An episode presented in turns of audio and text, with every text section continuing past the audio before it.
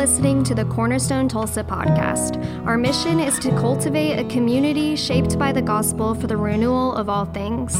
If you'd like to learn more about our church, you can visit our website at cornerstonetulsa.org or find us on social media. And with that, let's hop into this week's teaching.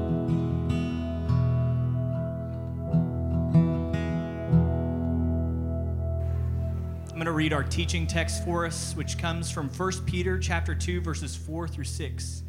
It says, As you come to him, the living stone, rejected by humans, but chosen by God and precious to him, you also, like living stones, are being built into a spiritual house to be a holy priesthood, offering spiritual sacrifices acceptable to God through Jesus Christ. For in Scripture it says, See, I lay a stone in Zion a chosen and precious cornerstone, and the one who trusts in him will never be put to shame. This is the word of God for the people of God. Thanks be to God. Y'all can take a seat. Thanks, Max.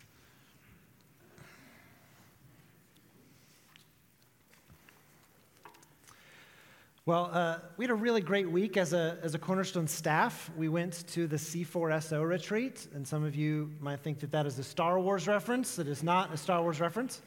C4SO stands for Churches for the Sake of Others. It's the name of the diocese of the Anglican Church that we belong to. And if you don't know what those words mean, we can talk about that at another time. But we got together with, um, with, with all of the clergy, the pastors of, in our diocese, C4SO, and it was really fun, really fresh. I love our staff. And it's good to get out of the rhythm and just be away. And uh, we, we went up to tropical Kansas City, Kansas, for this retreat.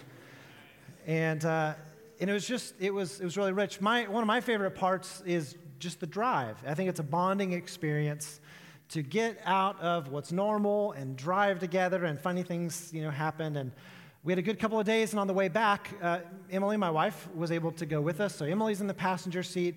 Uh, three of our, our female staff are asleep in the back preparing to come home to children and they're making the most of their time. And my mind is just wandering which is fun when that happens. And you're like, you get into a certain focused zone on the road, and you go to weird places, kind of trippy places sometimes. And I leaned over to Emily and I said, Hey, follow me on this. She goes, Okay. So, you know how, like, when you're in the kitchen and you want to use the blender, you, you put it on the counter and you plug it in and you turn it on and it works. Isn't that cool? Okay, yeah. It's like, well, you know, like you, you turn it on when it's plugged into the power, it's connected to the power grid of the house, it's connected to the power grid of the city of Tulsa, and then it works. But if you unplug it, it stops working. She's like, okay. Now think about this. And everybody, maybe just feel your pulse or put your hand, feel your heartbeat. What's so cool is that even though it's not attached to some kind of external power source, unless you're one of the people in this room that has a pacemaker, this thing, this heart of ours just keeps beating. Isn't that cool? You know, from the time I was born, I, my heart, this thing, this one pound organ, you know, flesh tissue, has just kept beating in my chest. And, and because you're in this room right now, yours is too. And, and except for in very, very rare moments does it stop. And you remember those moments, or perhaps you don't, I'm not sure.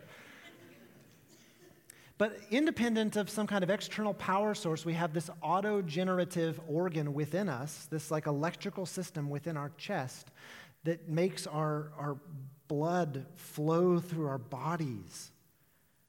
And you know, you've had moments in, in, nature where you're just amazed at the wonder of some national park or a wonder of the world. And I'm driving down the highway feeling my pulse and thinking how great it is to be alive.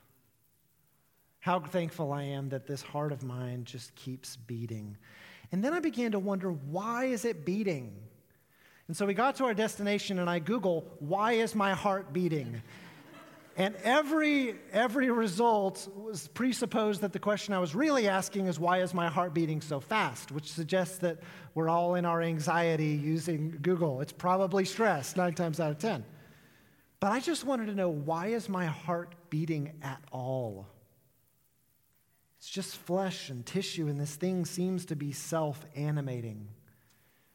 And two people might look at the phenomenon of, of the human heartbeat and explain it in different ways. One person might give a natural explanation. While the sinoatrial node in the right atrium of the heart sends an electrical signal telling your heart to contract and to expand, and the contraction and the expansion causes the blood to flow through your body.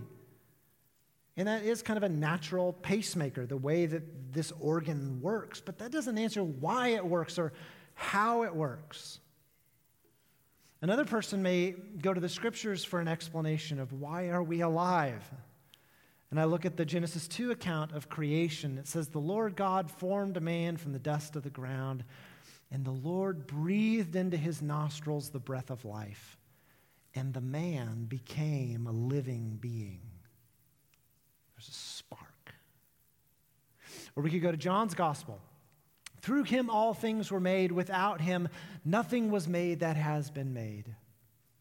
In him was life, and that life that was present in him is the light of all people. We could go to Paul quoting the, the, the, philosophers in Athens. He said, In him we live and move and have our being. In the first answer, the natural explanation could tell us what was happening, but couldn't touch on why it was happening or how this auto generative power supply in our chest continues to function. And the latter one considers that same question how and why is my heart beating? And answers in gratitude because the Lord wills it to be so. Because God wants this heart in my chest and in yours to continue beating, it is so. Now, the profound mystery of the persistent beating of the human heart points to this greater reality of our contingent nature. I say our contingent nature, I mean that the fact that we exist is contingent, contingent on something else being true, that God wills us to exist. Apart from His word, apart from His will, we do not exist. But God said, Let there be light, let there be land, let there be water, let there be man and woman in my image. We are contingent beings because He said so. We are. You and I did not choose to be born. We did not create ourselves. We cannot independently sustain ourselves. And this may prompt for the person who has that rare and wonderful moment of wonder at their own pulse and their own heart beating to wonder at some of the bigger realities beyond oneself and ask the questions about the purpose and the destiny of humankind. The Catechism of our church asks the question why do you call God the Father creator? It says, I call the God the Father creator because he made all things. He creates and sustains all things through his word and gives life to all creatures through his spirit. And then it goes on to ask, how does recognizing God as creator inform your understanding of his creation? And it says, I acknowledge that God created for his own glory, for his own delight, everything that exists. He created human beings, male and female, in His image and appointed us stewards of creation. God's creation, including my own body, our world, is thus a gift to enjoy as we work and care for it. We would maintain that the path of wisdom belongs with the acceptance of this opening premise that we are contingent beings, that we are because He has willed us to be. The path of wisdom begins with the recognition that we are fearfully and wonderfully created by God. And if you don't grasp, or you haven't been told, or you don't yet understand, you, you can't like ex- embrace this opening premise, what follows from our perspective will run off the course of wisdom. In a similar way, Peter is, is speaking to these, these Jewish believers spread all throughout the Roman world. And he wants them similarly to accept an, an, opening premise that Jesus is the cornerstone, the sure foundation of our faith.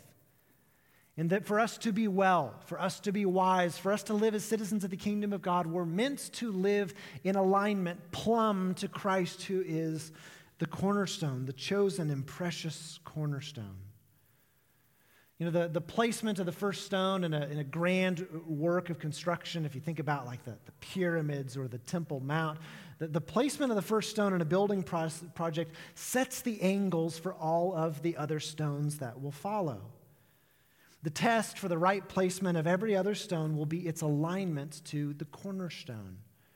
Or some of you think about, you know, you've got kids, you're building with Duplos and Legos, and you've got your little mat, and you're going to build a house. The first thing that you, you lay down, everything else is going to be built in reference to that.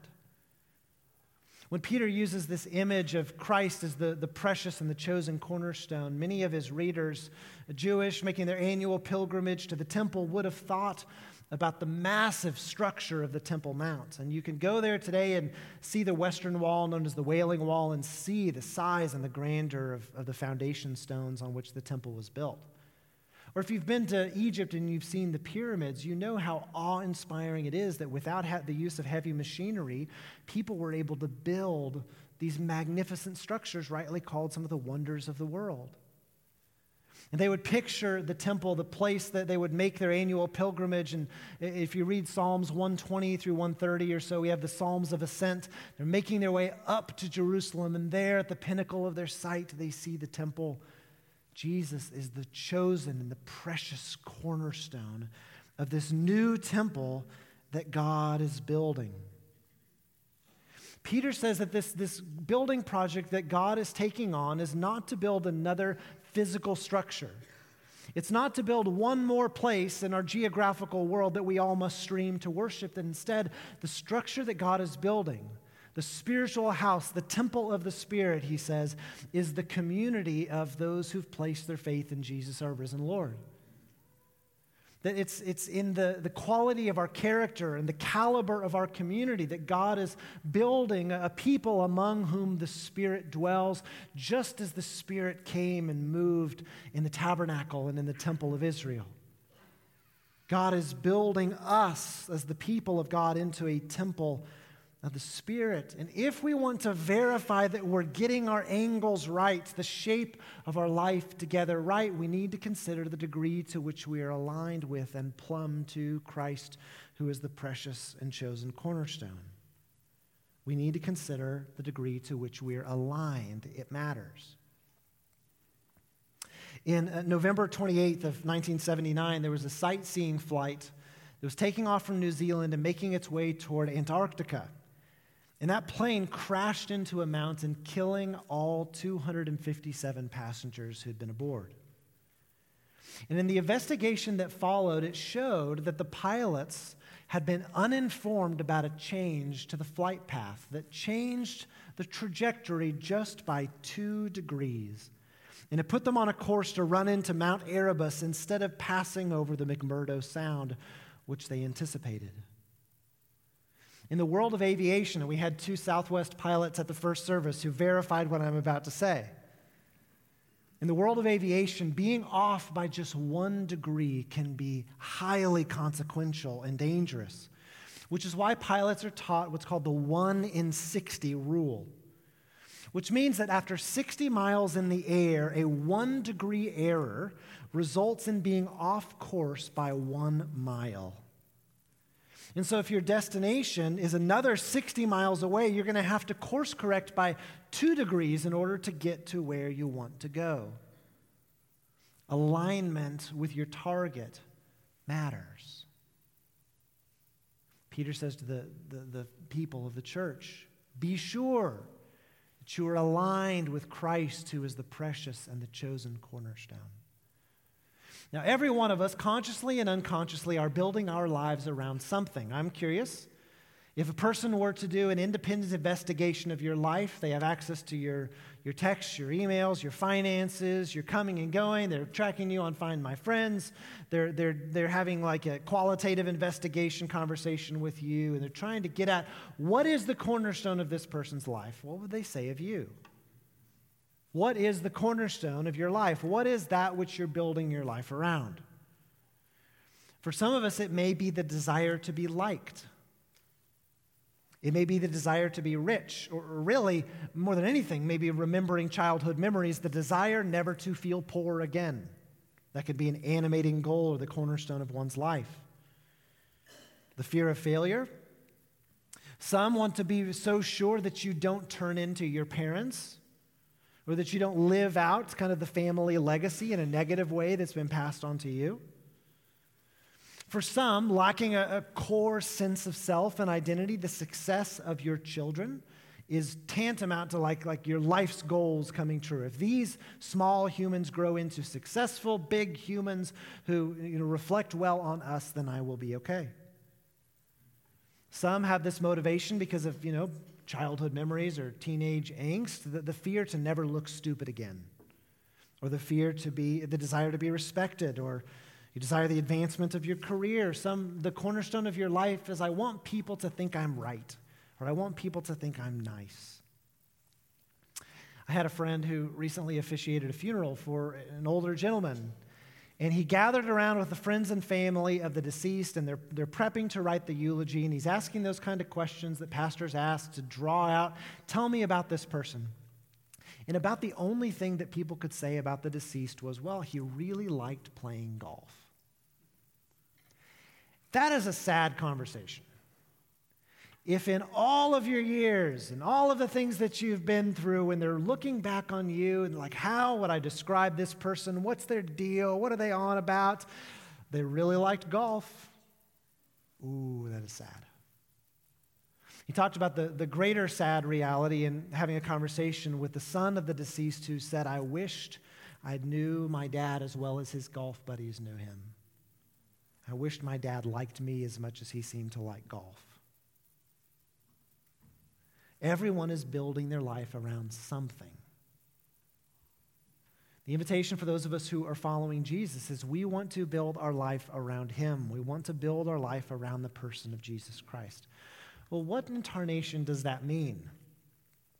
Well, some will hear that and think that basically what I'm saying is that you need to invite Jesus into your heart so that when you die, you can spend eternity with Him. And I don't not mean that, but I mean so much more than that. When we think about Jesus as the cornerstone of our lives or building our lives around the person of Jesus, what does that mean? I would say that building your life around Jesus simply means taking seriously his words, his actions, his aims, and the overall shape of his life. We sing, I will build my life upon your love. It is a firm foundation. What does that mean? To build your life around Jesus simply means taking seriously his words, his actions, his aims, and the overall shape of his life. And then, with God's help, bringing those realities to bear on the particularities of my own life. Okay, so what incarnation does that mean? Let's go to the Sermon on the Mount.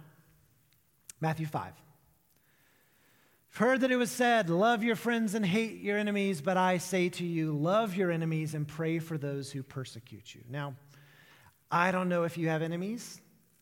I had an arch nemesis as a child. He will go unnamed. Maybe you have an arch nemesis. I would guess that you, you probably don't have people that you would, because you're a Christian and you want to be nice, say, that person is my enemy. But I am sure there are people you don't like very much. I'm sure that there are people who, mm, they make your blood boil. Or you're driving down the road and you see a bumper sticker and you already know you hate that person.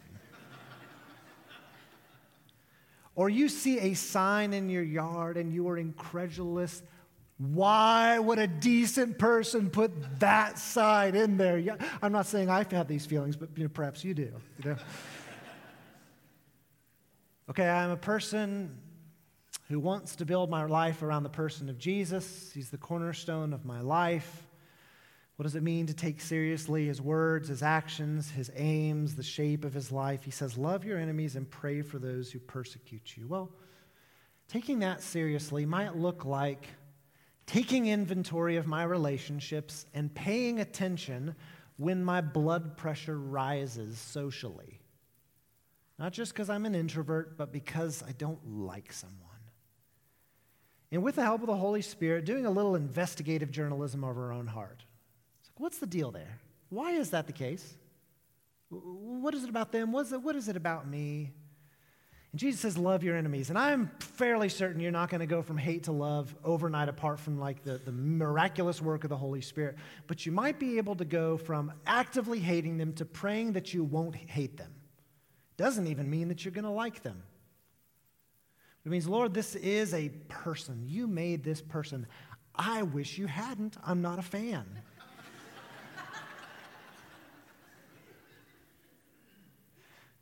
Would you change me to be the kind of person that doesn't hate?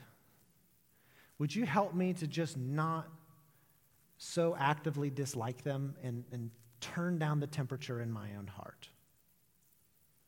And you might even work your way toward, all right, Lord, how can I bless this person? It is not the thing that I want to do. Maybe you bless them by praying for them. Maybe you'd bless them by. you see the bumper sticker and you're like, like teenage boys dealing with lust, bounce your eyes, bounce your eyes away from the bumper sticker.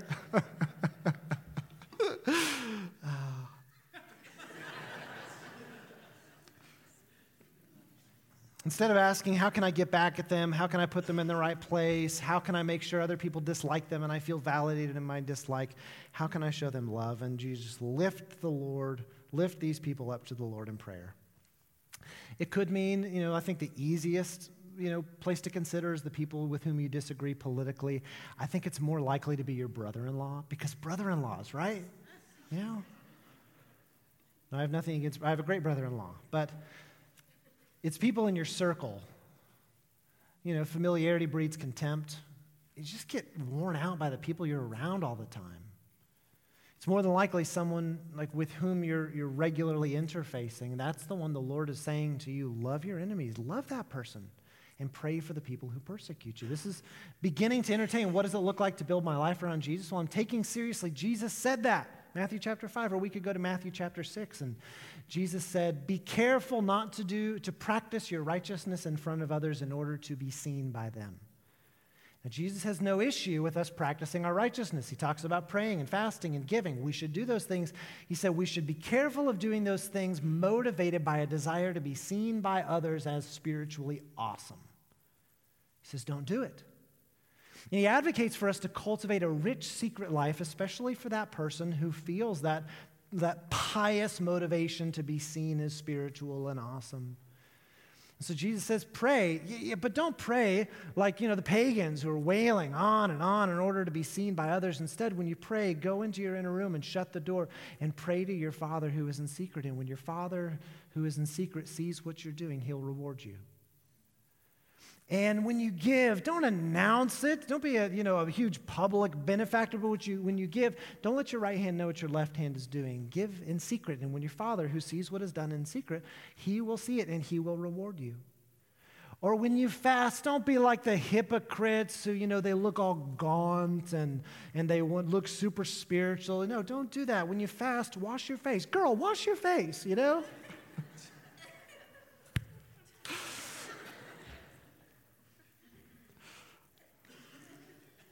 Put oil on your head.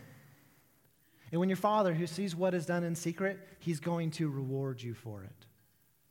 Be careful, taking seriously the words of Jesus. Okay, so now I'm taking inventory of my heart again. In what ways am I? I have this impulse to do a good thing, a spiritual thing, a religious thing, the stuff the pastor said to do, but I'm doing it in order to be seen by others so that they think I'm awesome. To build one's life around Jesus means taking seriously his words, his actions, his aims, and the shape of his life. It means being careful not to do these things with the motivation of being seen. Or when Jesus says, Do to others as you would have them do unto you. Or when Jesus says, Whatever you've done to the least of these, my brethren, you've done to me. Well, what does it look like to take the words, the actions, the aims of Jesus seriously? It's to consider, well, who are the least of these? Who are those culturally who are on the outside? I think of the poor. Think of the immigrant. I think of the widow. I Think of the orphan. And you might have a natural way of thinking about people that you might put into a category informed by your political perspective or your philosophy of life. And Jesus says, I want you to imagine that you were that person, that you were the foreigner in a strange land, that you were the person on the street corner, that you were the widow that you are the orphan. And some of you know what it's like to be each of those. And I want you to treat those people in the way that you would want to be treated by those who say they love God if you were in their position. Okay, it looks like I might need to get in proper perspective and in their proper place my political affiliations, my philosophy of life, and submit them to the Lordship of Jesus Christ, making sure I'm in alignment with Him who is the, the precious cornerstone and not merely with the party talking points. I was thinking, I didn't plan this, but I was, I was thinking that taking Jesus seriously, his words, his actions, his aims, and the shape of his life seriously even helps us when we're dealing with tragedy and grief. And so perhaps you've seen that there was a, another horrific, stupid shooting, this time in Allen, Texas. Every one of us has gone to the Banana Republic superstore in Allen, Texas. And of the most normal and everyday of places, someone made these choices. What does it look like to be a person inhabiting a world where evil shows up, taking seriously the words and the actions and the aims and the shape of Jesus' life? Well, it gives us space to mourn and to lament and to express our deep grief. Jesus at the tomb of, of Lazarus is weeping alongside Mary and Martha, and I think Jesus joins us in our grief. One of my dear friends in the church lost one of her very dear friends who died way, way, way too young. What does it look like to build one's life around Jesus when you're standing in the face of grief and tragedy? Well, it is to lament because we're allowed to. Jesus did. It is to mourn. Jesus mourned. It is to weep. Jesus wept. But we also weep and we mourn and we lament, but not as those who are without hope. Because Jesus promised us that he would return to restore and renew the earth that Jesus would return to raise the dead. And so, even in our grief, even in the face of tragedy, we can lament and grieve and complain and do works of justice and also do all of this as those who have hope.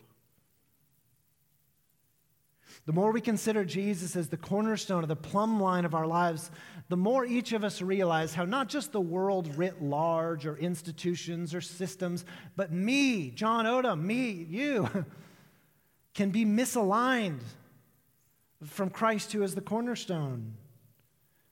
I think for those of us who are being trained by the gospel, this ought not fill us with a sense of shame. This doesn't need to provoke in us this like self flagellating tendency.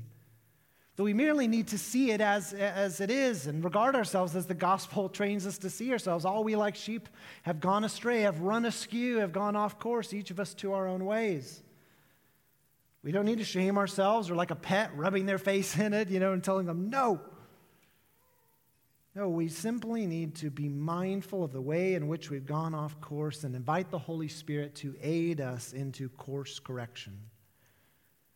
And so, with God's help, even in the middle of this conversation, you may be aware of ways in which you are a degree off, or two degrees off, or 25 degrees off, or you're simply going in the wrong direction. And the Holy Spirit may be prompting you to course correction with His help.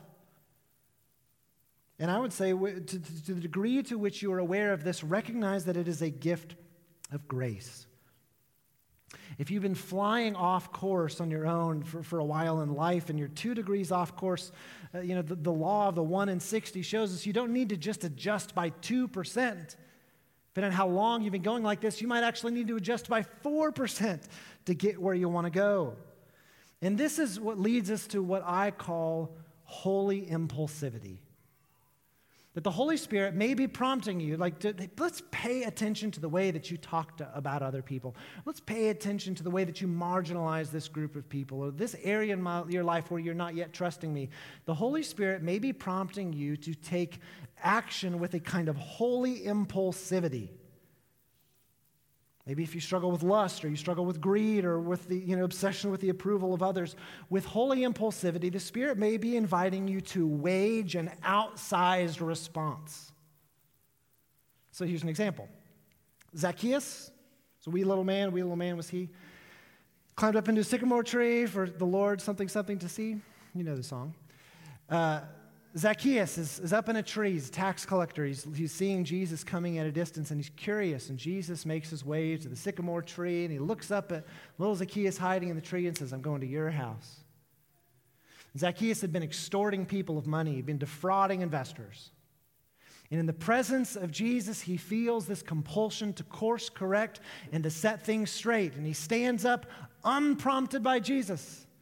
Says, Here in the presence of all of you, I want to tell you for everyone that I'm defrauded, I'm paying you back two times or four times. I'm going to make it right with you. And Jesus says, Truly, salvation has come to this house because this man too is a child of Abraham. He did not merely invite Jesus into his heart, but taking seriously his words, his actions, his aims, the shape of his life, he did the work of financial justice, like course correcting with a kind of holy impulsivity in waging an outsized response against the idol of mammon in his heart.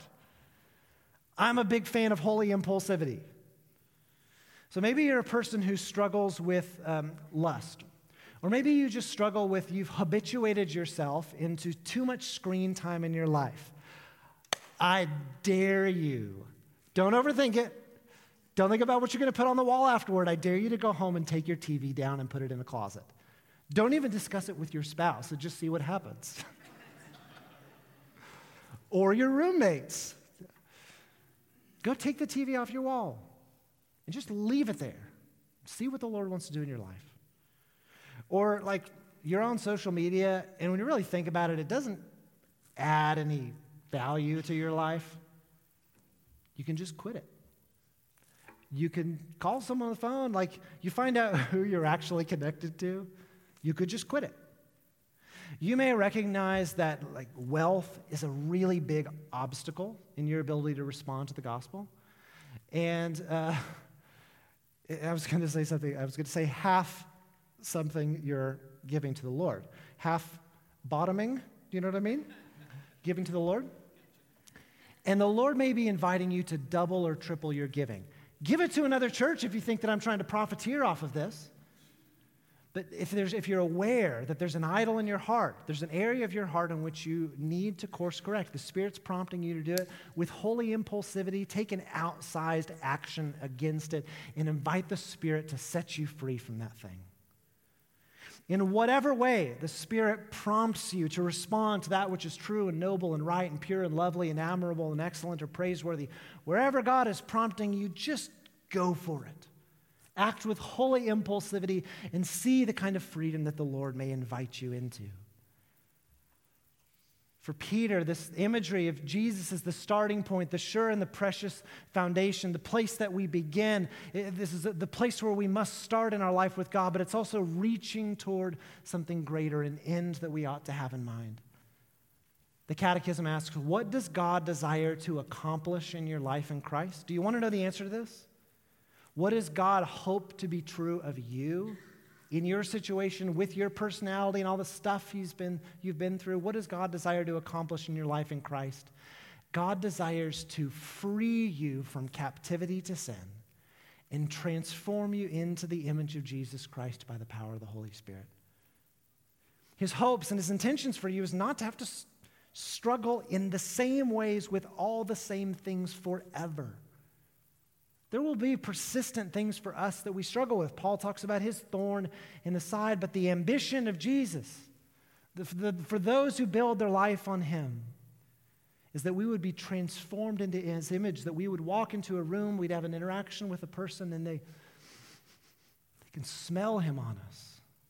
That you and me, with all of our quirks and personalities and, and predilections, like that they can sense his presence in us. Or as Peter said it, God wants to form you and me and us together as the people of God into a temple of the Holy Spirit or a, a spiritual house. He says he wants to make us into a holy priesthood so that when you walk in the room, the presence of Jesus comes with you, that you embody the light and the life of Jesus. And when we're with people, with the people on our heart, we lift them up to the Lord. We're in this place with Jesus of interceding for humanity. He wants us to, to make us into a, a spiritual temple, a spiritual house, a holy priesthood. And in our own way, small way, as, as one local church, as a microcosm of the whole body of Christ, this is what we aim to do together. Not merely to get people connected or to have a building or to run a spiritual variety show, but our ambition together is to cultivate a community shaped by the gospel for the renewal of all things. That in our own awkward and small ways, that the Lord Jesus would be formed in us, that people may see and smell him on us. And then in those places where there's darkness, there's decay, there's injustice in our world, though it may be just a drop in the bucket, we join God in the renewal of all things and give the world a foretaste of what will happen when Jesus fulfills his promises to return and to join together heaven and earth, to restore broken creation, and even to raise the dead. Let's pray together. We're so grateful you listened to this week's sermon at Cornerstone. If you live in the Tulsa area, we'd love to invite you to be a part of our worship and community in person. You can find service times and more information at our website. But wherever you are, may the Lord bless you and keep you. May he make his face shine on you and be gracious to you. May he turn his face towards you and give you peace.